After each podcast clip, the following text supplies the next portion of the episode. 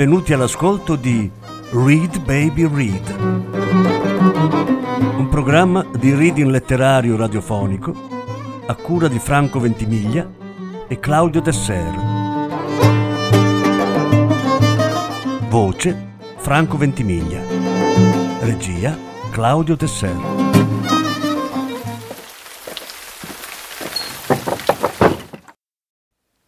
Silvia Platt, Diari, brani letti da Roberta Borghi. Sfondare le barriere.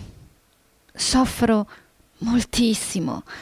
È un ulteriore guscio della ben circoscritta comprensione è infranto. A monte tutti i programmi chiari e definiti. E questo pomeriggio ho ricevuto una lettera dal mio Richard, che ha mandato tutto all'aria, tranne il mio improvviso guardarmi dentro e scoprire quel che temevo e lottavo per evitare di scoprirlo. Amo quel maledetto ragazzo con tutto quel che c'è in me. E non è poco. Peggio ancora, non posso smettere. Dato che per giunta sono umana, mi ci vorrebbero due o tre annetti buoni per arrivare a conoscere qualcuno abbastanza da farmelo piacere, abbastanza da amarlo, abbastanza da sposarlo. Dunque, sono in clausura da, da un punto di vista pratico. Peggio, perché non è proprio clausura, dato che sono circondata da uomini che stanno lì a ricordarmi costantemente che loro non sono Richard. Ho ferito Mallory e forse qualcun altro in un attacco di disgusto. E con Mallory, anche se mi dispiace per la mia crudeltà, non poteva andare altrimenti a questo punto, visto quanto sono disgustata. Lo amo. L'ho amato e lo amerò fino all'inferno, in paradiso e ritorno. Se non altro, questa lettera ha messo fine a tutti i dubbi insidiosi. Sei alta quanto lui, pesi di più. Fisicamente sei altrettanto forte e più in forma, sei più atletica, la tua famiglia, il tuo ambiente, i tuoi amici sono troppo tranquilli e convenzionali per accettarlo o capirlo, e col tempo ti faranno cambiare idea. Con tutto questo, basta. Così via, da questa ferita e dalla nausea, da questo folle desiderio di spendere tutto quel che ho per andare a Parigi e affrontarlo con calma, con tranquillità, convinta che la mia volontà e il mio amore possano sciogliere le porte. Via da tutto questo. Ribatto la lettera che avevo scritto in risposta alla sua, che magari non leggerà mai e alla quale probabilmente non risponderà, perché ha l'aria di volere una rottura netta e scrupolosa, come il taglio di una ghigliottina. Stammi, stammi solo a sentire un'ultima volta, perché sarà l'ultima, e mi sta nascendo una forza terribile che è figlia tua quanto mia, e allora il tuo stare a sentire la deve battezzare. Il sole inonda la stanza mentre scrivo e ho passato il pomeriggio a comprare arance, formaggio e miele e a sentirmi molto felice dopo due settimane di forte malessere, perché ogni tanto riesco a vedere come dobbiamo vivere in questo mondo, anche se la nostra vera anima non è tutta con noi. Somministro in cucchiai omeopatici la mia intensità e passione al mondo. Alla donna Cockney nei bagni del metro, quando ho detto «Guarda qua, sono umana», e lei mi ha fissato negli occhi e mi ha creduto e io l'ho baciata, e all'invalido che vende pane di malto e a un ragazzino bruno che portava un cane che ha urinato sul pilastro del ponte sopra uno stagno di cigni bianchi. Posso offrire a tutti questi miei fantastici impulsi amorosi in piccole dosi, che non li feriscano e non li facciano star male, perché sono troppo potenti. Posso e devo farlo. Ho sperato una notte di terrore che un amore tanto irrevocabile non mi legasse a te per sempre. Ho lottato a lungo per liberarmi come dal peso di un nome che poteva essere un bambino o un, un tumore maligno. Non lo sapevo. Lo temevo soltanto, ma anche se ho già girato piangendo Dio, se l'ho fatto, e sbattendo la testa contro i chiodi, pensando disperatamente che se fossi stata in fin di vita e avessi chiamato tu saresti corso. Ho scoperto quel che più temevo nella mia debolezza. Ho scoperto che neanche tu hai il potere di liberarmi o restituirmi l'anima. Potresti possedere decine di amanti, di lingue, di paesi, e io potrei continuare a scalciare. Ancora non sarei libera. Dato che sono una donna e è come essere crocefissa finché abbandono i miei amatissimi lari e penati, i miei dei domestici, che consistono in tutti i piccoli gesti caldi di complicità e amore per te. Come lo scriverti? Mi sono sentita oppressa nello scriverti una sorta di diario. Senza spedirlo sto diventando minacciosamente enorme e ogni volta vede la lotta col mio angelo peggiore, raccontandoti delle mie poesie, tutte per te, e delle piccole pubblicazioni. È ancora più terribile il vederti, anche se per pochissimo tempo, quando mi sei così vicino. E Dio solo sa se saremo mai perdonati per i nostri scrupoli. Questo lato della donna in me, concreto, presente, immediato, che ha bisogno del calore del suo uomo nel letto e del suo uomo a tavola con lei e del suo uomo che pensa ed è in comunicazione con la sua anima. Questo lato ancora ti grida. Perché? Perché non vuoi almeno vedermi finché c'è ancora questo poco tempo prima di questi anni terribili e infiniti? Questa donna che non ho riconosciuto per ventitré anni, che ho disprezzato e rinnegato, viene a deridermi adesso che sono fiaccata dalla mia terribile scoperta. Io sono legata a te indipendentemente dalla mia volontà, anche se quando ho permesso a me stessa di vivere per te non sapevo che sarei stata ferita, ferita, ferita per l'eternità. E forse adesso so come non avrei mai saputo se tu mi avessi reso la vita facile e mi avessi concesso di vederti accanto. A qualsiasi condizione al mondo basta che fosse con te. Adesso so quanto profondamente, paurosamente e totalmente ti amo. Al di là dei compromessi, al di là delle riserve mentali che fino ad oggi ho nutrito nei tuoi confronti. Non ti dico questo solo perché voglio essere nobile. In realtà proprio non volevo essere nobile. La donna in me, quella più intima, immediata, che ironicamente mi rende più tua, non ha fatto che tormentarmi fino ad illudermi che avrei potuto liberarmi di te. Che cosa ridicola! Davvero, come avrebbe potuto un amante liberarmi quando non ci riesci tu e neanche gli dèi del cielo, che mi tentano, circondandomi di uomini di ogni tipo? Mi era anche passato per la testa nei momenti più disperati, quando stavo tanto male non riuscivo a dormire e me ne rimanevo lì sdraiata, a maledire la carne di Gordon, che due anni fa ho, ho quasi sposato in un accesso di falsa coscienza sociale. Eravamo tanto una bella coppia. Viene a studiare in Germania e mi era passato per la testa che se fossi riuscita a non farlo smettere di sciare e nuotare, avrei potuto vivere con lui, sempre che avesse evitato di scrivere, di litigare con me. Vinco sempre io, o di occhieggiare un letto. Questa vigliaccheria mi ha terrorizzata, perché tant'era. Allora non potevo ammettere, ma adesso sì. La tragica evidenza dei fatti. Ti amo con tutto il cuore, l'anima e il corpo, nella tua debolezza e nella tua forza. E non mi era mai successo prima di amare un uomo, anche nella sua debolezza. E se riuscirai ad accettare la debolezza che è in me, quella che mi ha fatto scrivere l'ultima lettera servile da cane a cattone, e a riconoscere che quella lettera è opera della stessa donna che aveva scritto la prima, forte e fiduciosa, e ad amare quella donna nella sua interezza, capirai quanto ti amo.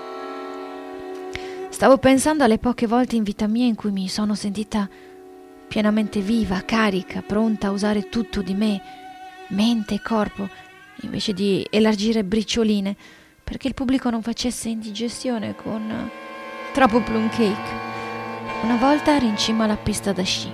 Dovevo scendere per raggiungere un puntolino in basso e non sapevo come fare. Mi sono buttata. Volavo, gridando di gioia, perché il mio corpo rispondeva e controllava la velocità.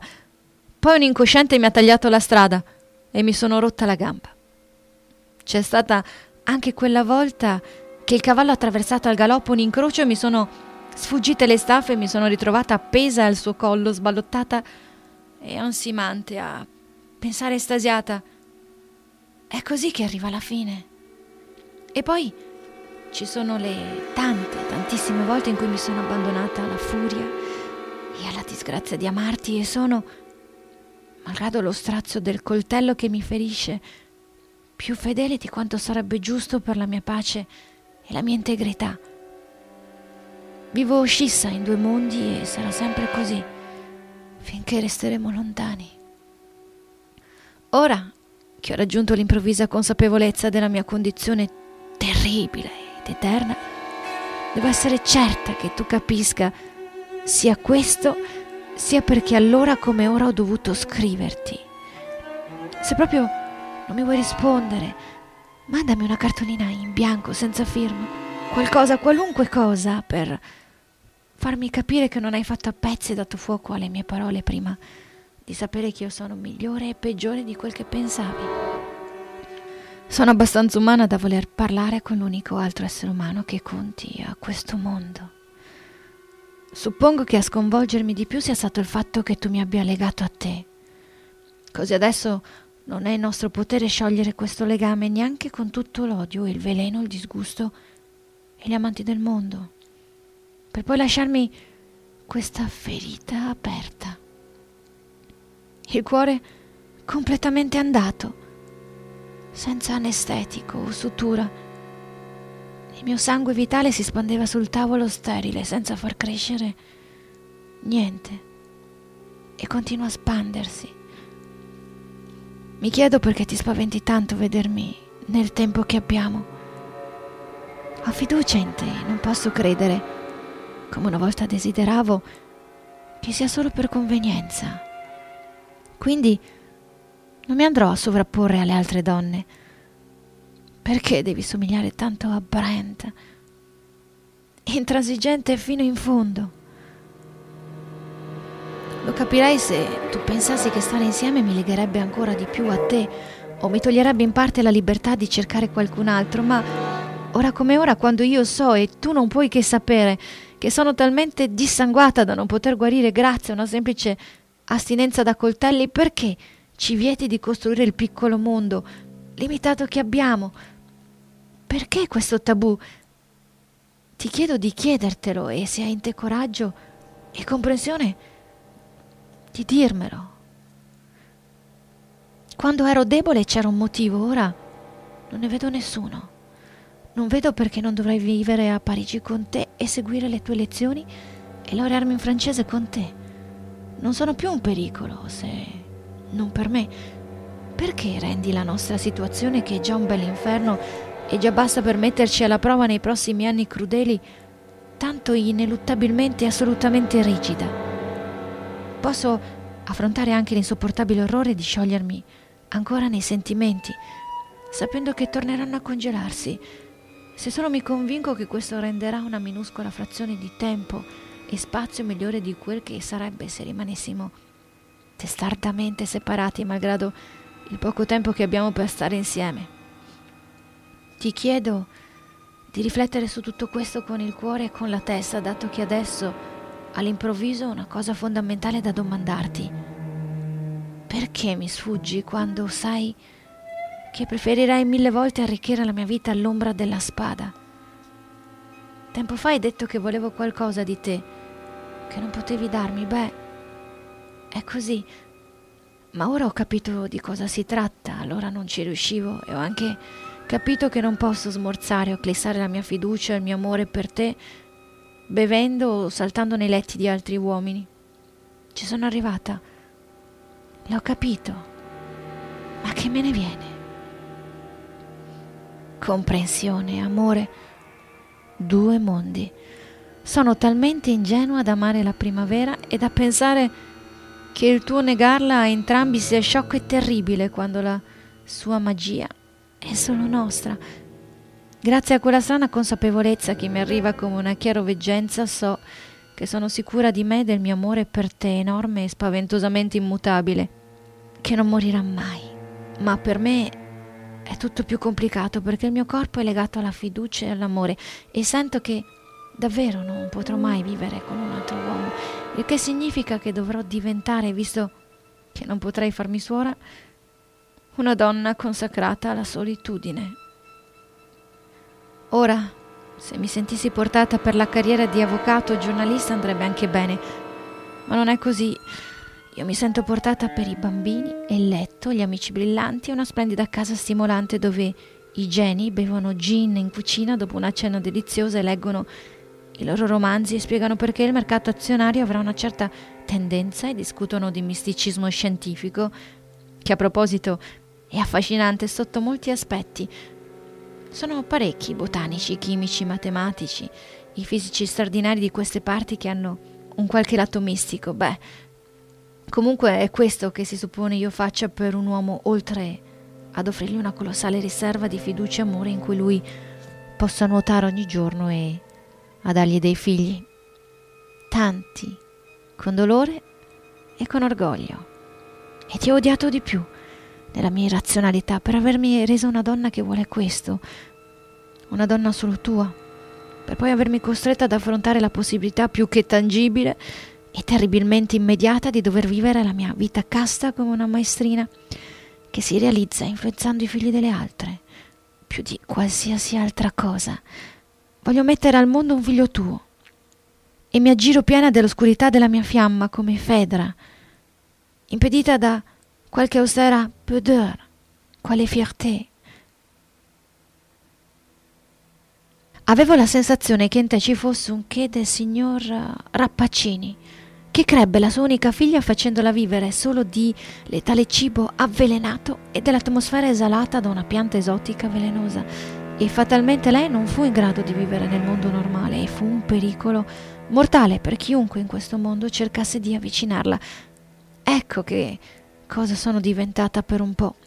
Ho ferito crudelmente diverse persone qui perché volevo disperatamente tornare a vivere e a amare nel mondo normale, ma non potevo, e ho odiato quelle persone perché me lo dimostravano. Certo, se venissi a Parigi un caos, un turbine di accuse, o addirittura, per rendere più difficile separarmi da te, il che è possibile ma non si può porvi rimedio, avresti ben ragione di vietarmelo, ma io voglio solo vederti, stare con te, passeggiare, camminare, come credo riescano a fare le persone dopo la fase dell'amore. Non fingerò di non voler starti accanto con passione, ma tempo e comprensione ci permettono ormai di essere gentilissimi e buoni l'uno con l'altra, anche se questi anni eterni incombono su di noi. Perché ti rifiuti di vedermi ora?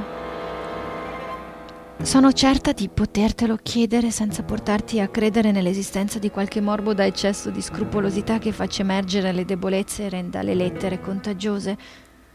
Te lo chiedo come una donna che adesso si conosce, e se avrà il coraggio di guardarmi dentro mi risponderai. Io verrò e rispetterò i tuoi desideri, ma vorrei sapere anche il perché di questi desideri. O non farlo. Non creare un'astasi artificiale e indistruttibile. Piegati, spezzati e torna a crescere, come ho fatto io, solo oggi. Così ho fatto io e non riesco a fermare il pianto, quel diluvio di lacrime catartiche che speranzose gettano l'amo alla vita, anche se il mio amore dall'altra parte di quel maledetto canale mi dice di non andare. Perché? Perché?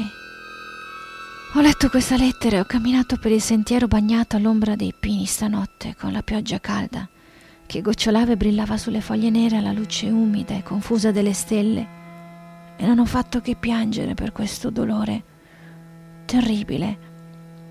Fa male, padre, fa male, oh padre, che non ho mai conosciuto. Anche il padre mi hanno tolto. Tutto mi sembra ovvio e ridicolo. Oggi ho scoperto di essere profondamente, e Dio solo sa per quanto, innamorata di un ragazzo che, vittima di uno scrupolo feroce e freddo, non vuole che lo raggiunga, e non solo non vuole che lo raggiunga quando è possibile, ma questa primavera se ne andrà in un posto dove sarà impossibile per secoli. Comunque non vuole, e penso a quella magnifica poesia di James Joyce. Sento un'armata battere il suolo marciando, e agli irrevocabili versi finali nei quali, dopo il rombo dinamico dei cavalli, il turbine del riso, i lunghi capelli verdi che spuntano dal mare, c'è una semplice fila di parole piene di tutta l'angoscia del mondo. Cuor mio, non hai forse giudizio per disperarti tanto? Amor mio, amor mio, amor mio, perché mi hai lasciato solo?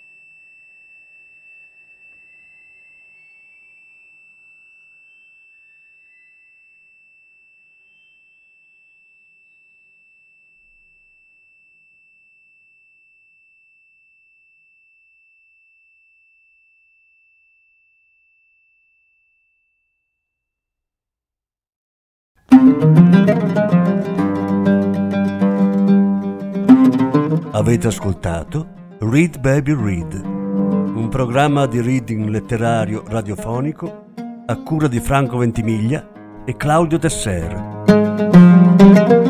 Grazie per l'ascolto, alla prossima settimana.